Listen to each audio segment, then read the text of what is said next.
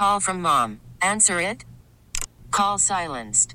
Instacart knows nothing gets between you and the game. That's why they make ordering from your couch easy.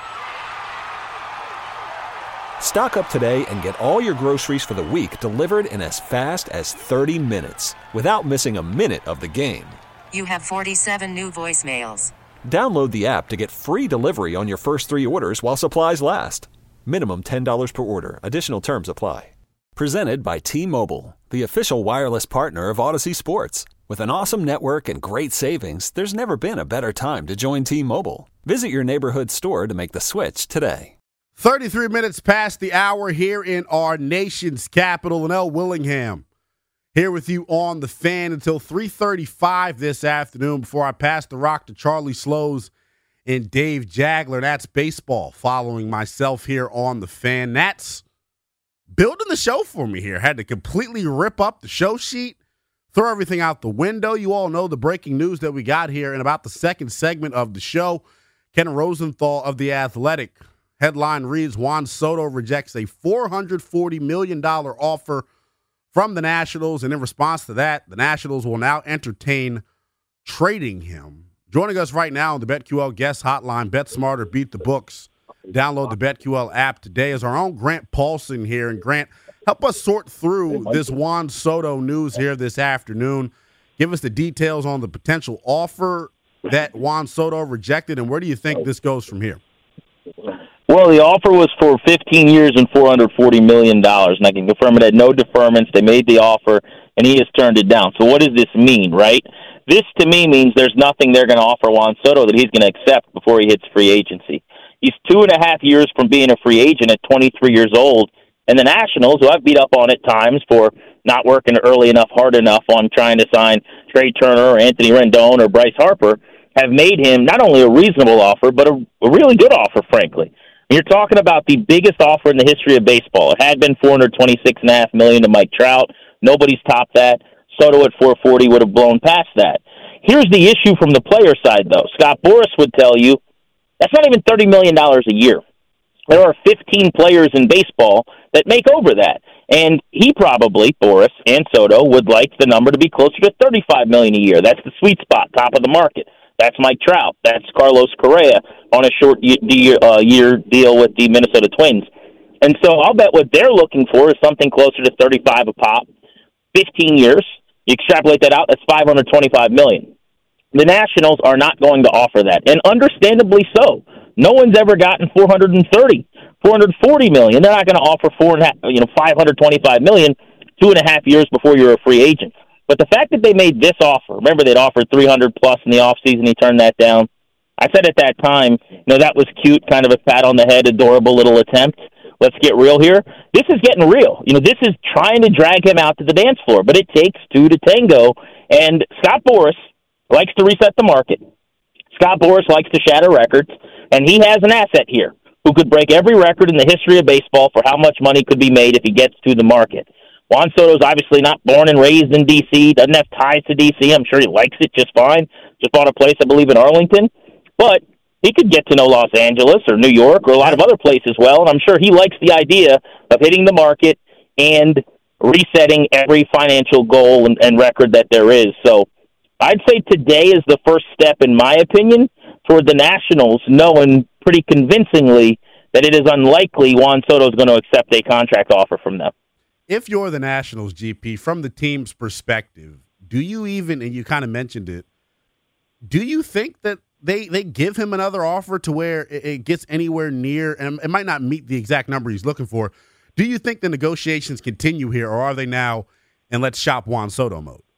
Well, I would up the offer again. I would. I, I I have a sweet spot for Juan Soto in my heart, like I do for cookies and brownies, and I just can't help myself. So I'm going to offer him probably 450, 460. I'll get up over. They don't like that that number starts with the 2 at 29.3.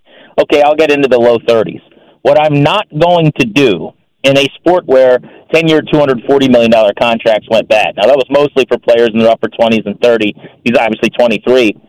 I'm not going to lock in 15 and 525 right now for Juan Soto. I just can't do that. I mean, he's going to be playing first base or DH you know two thirds of the way through that contract, I think that gets really really difficult. So there's a sweet spot. There's probably one more offer they could make if they want to. My guess is they have a pretty good feel right now that he wants to go to the market. And remember, they have a bad farm system for the most part. They have Yeah. a pretty thin group of minor league players. They have to rebuild this organization. They're trying to do that. It might take a long time. Well, one way that overnight, and, and I'm not advocating for this because I love Soto, and my goal would be that he plays for the Nationals forever and he goes into the Hall of Fame with the curly W on his hat. But if they were to trade him, well, no, what we're talking about here is a package of four or five of the best prospects in the system. You know, three elite blue chip talents and another two guys in the top 10 from a good system in baseball. Here is where this is borderline impossible to pull off. The only team that would trade for him, in my opinion, is one of the big market clubs who could pay him. There's only a handful of those. Then of those, you have to pick through and find who's got a good enough system to entice you with blue chip prospects. So now your pool of teams you could possibly trade him to is really minuscule. You know, would a team like the Dodgers blow up their entire system for two and a half years of Soto? Yeah. Would a team like the Yankees or the Red Sox do that? I don't think so. Here's why. Yes, you get Soto, and yes, you try to go win a World Series. You're talking about not knowing if he's going to resign. It's it's a, a rental for. I don't think they're going to do it right now. For the record, if they got two and a half years of him, maybe they pull it off. I think it's this off season at the earliest, probably a year from now, year and a half rental. You- You're talking about a team essentially undoing years of building their system up and going from one of the better systems to a middle of the pack or worse system to rent Soto for a season and a half or two seasons. It's just a hard sweet spot, man. It's a tough needle to thread, and I think finding a dance partner here is going to be really, really difficult. The Rosenthal report today you've been talking about, buddy, uh, Rosenthal is saying they're going to start looking into trades, and I'm sure that's what they'll do. I just, I'd be shocked if he got traded this season. Yeah. I'd be surprised if he got traded this off season, but the chances are higher. I think the sweet spot is a year from now. But GP on, on the other side of that token, as you get closer to, to, to where he, he he's about to enter free agency, doesn't his value, I guess, go down because you're you're now going to have less control of him if you're the team trading for him, and like you mentioned, the possibility of it just being a rental if it's not one of these big Yes. market teams. Yeah, every day closer to free agency, his value goes down. So theoretically, you're getting less back. But my point on that is that teams might not. I I just talked to someone within you know the last hour after this broke about like what a deal would look like for a certain team, and they're plugged in, a baseball person with the club, and, and they said something along the lines of like what it would take from the Dodgers, they're not going to give you. Right. and, and right now, it would because he's two and a half years from free agency. There's no precedent of a player of this caliber with this much control left being traded. It's never happened before for a reason. Because the amount you have to give up for two and a half years of Soto dominating is otherworldly. And I I just don't see teams doing that. To your point, if you wait a year, you get less back, but that gets you into more of what is a plausible, realistic return. You know, whereas if you trade him next year at this time, I could see you getting. I'm just talking, you know, guessing, spitballing, but like the top three pro- prospects in the system or something crazy for like a year and a half of Juan Soto. Yeah. I don't know how much more better than that you could do now, and if you're not, I don't know if it's worth it. Yeah, from from from an organizational standpoint here, how much does the does, does the pending sale of this of this baseball team have to do with this deal? And It's a good that'll get done or question. not? I think it complicates it for sure. I really do, Linnell. I think that the fact that we don't know who the owners are going to be in the future is a complicating factor. However, the Lerners aren't okaying this. Mike Rizzo and his staff aren't putting together the offer if they aren't also running this by potential buyers, right? Right. Clearly, and I think there was a report from Barry Svrluga in the Post who does a great job covering this. But there was a report recently, something along the lines of all of the potential buyers for the Nationals, like the Nationals more with Soto on the team than not. Of course. So I'd imagine, you know, not only is it an asset that adds to the value of the club, you get more if he's with you than after you, tr- you trade him, let's say. But I'd imagine they've talked to these owners and they say, okay, what are you willing to go? Now, if you're buying this team, what contract do you want to inherit for Juan Soto? The part that I'm really interested in is if you were to trade him, I think that is a blow to selling this team into Oh, what you could get back. So I, I would just be curious if I don't think you could sell him if if you are about to buy the Nationals and they sell him without asking you. That would be egregious. I just have a hard time believing that that would be the case. That, that would cost a lot of beef. Things would definitely get unchy if that was. But what going have we be talked about? Yeah. We, yeah, it, totally right. But we've talked about a team that's that hasn't done. No, look like GP's Fine, breaking up right? here with a little bit. You there? Ah, sorry, I'm in the parking lot at Dodger Stadium. Can you hear me? well, all right, big time. GP peeling back the curtain, telling us what are you, what are you doing out there, by the way, buddy? Yeah. I'm gonna be working the futures game today, man. I'm, I'm we're actually driving over right now. I'm, I'm hanging out with my uh, Sirius XM crew. So we're, we've got the futures game NLAL dugouts today. So I'll be in the National League dugout doing reporting during the uh, minor league All Star game. Silly, silly. Get a get a chance to look at some of these prospects that could be coming back in return, right? That's right. I love it. It's one of my favorite days of the year. Unfortunately, Cade Cavalli, Nat's top arm, won't be here because of the blister issue he had last week. They've got two players here. Dusty Baker's son, Darren, who's an A plus ball at Wilmington, uh, has a couple home runs and, and ten steals on the season. Not much of a prospect, but a really good story. And then a guy who's pitched really well for them, Jose Ferrer, who's a 22 year old lefty who just got uh, you know just dominant numbers this year in A plus ball. Will be in Double A very soon. Nine, left-hander, throws 97, can touch 99. He's got a good cutter, a little bit of a slide piece, change up. Uh, he's going to be on display today too. He got added to the roster for Cavalli, and I've never seen him in person yet. He's got big strikeout numbers, 28 appearances in the minors this year. He's been really good, so I'm looking forward to seeing him too. GP going to be a kid in the candy shop. Hey, I want to let you go on this. So Bob Nightingale just just tweeted this out, and there have been conflicting reports out there the entire time about this thing and whether or not deferred money was a part of this. This this is from Nightingale. He says the Soto 15-year, 440 million dollar contract was heavily backloaded the last six years, reducing the overall value. The biggest reason for rejecting the offer was that the 29.3 annual average value ranks only 20th now, and that pales in comparison to Max Scherzer's contract. For the baseball people out there, baseball for dummies, explain how big of a deal it is and how much of a deal breaker it could be with potential heavily backloaded contract. Like, what would that do from a negotiating standpoint? Well, here's why Soto and, and I guess in turn Scott Boras don't like it is the, there is no cap, quote unquote, in baseball. There's a luxury tax threshold, obviously, and a budget with which teams operate. But if it's a backloaded offer, if that's what Bob Nightingale's saying, basically, right now those numbers are lower and they're going to grow on the back end. But Soto knows that the sport is growing, right? This billion dollar entity, that these thresholds are growing.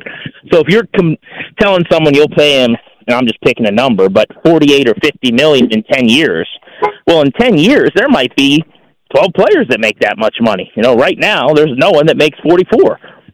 And so, not unlike $5 for gas right now as opposed to several years ago, I mean, the, the money's just going to be different at that time than it is right now. And so, you know, you want to account for that and bake that in if you're trying to put this contract together. Yeah. Good stuff as always, GP. Enjoy yourself out there in LA, my man.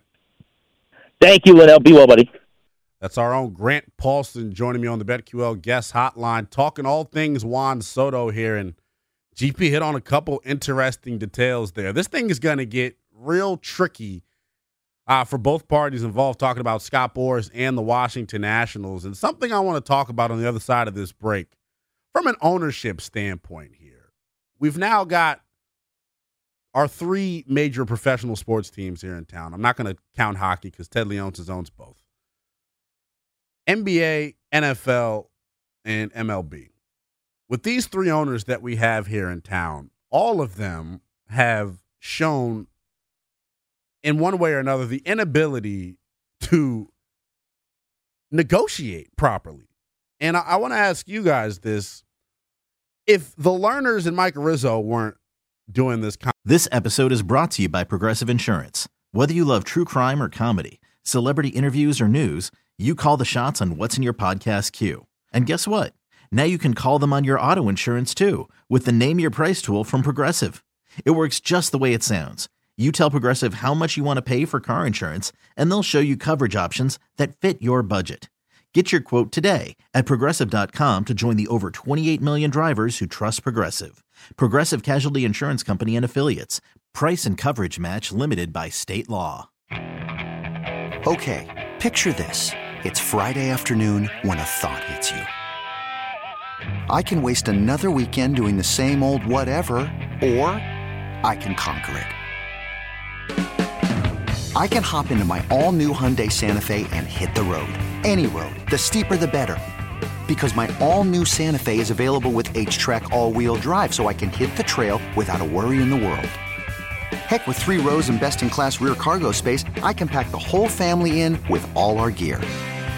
We've got available dual wireless charging for our phones, so we'll never lose touch with civilization, and we won't lose touch with the primordial power of Mother Earth.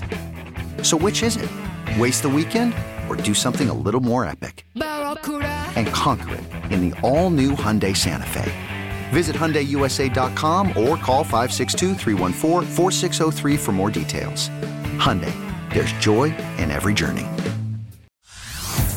Hey everyone, Boomer Esiason here. The NFL draft is behind us, and your favorite team is now gearing up for week number one. The free Audacy app puts you right in the middle of the pro football conversation with the biggest sports radio stations from across the country. The local voices who know your team the best, giving you their unfiltered takes on the current state of your squad. It's always football season right here on the free Audacy app.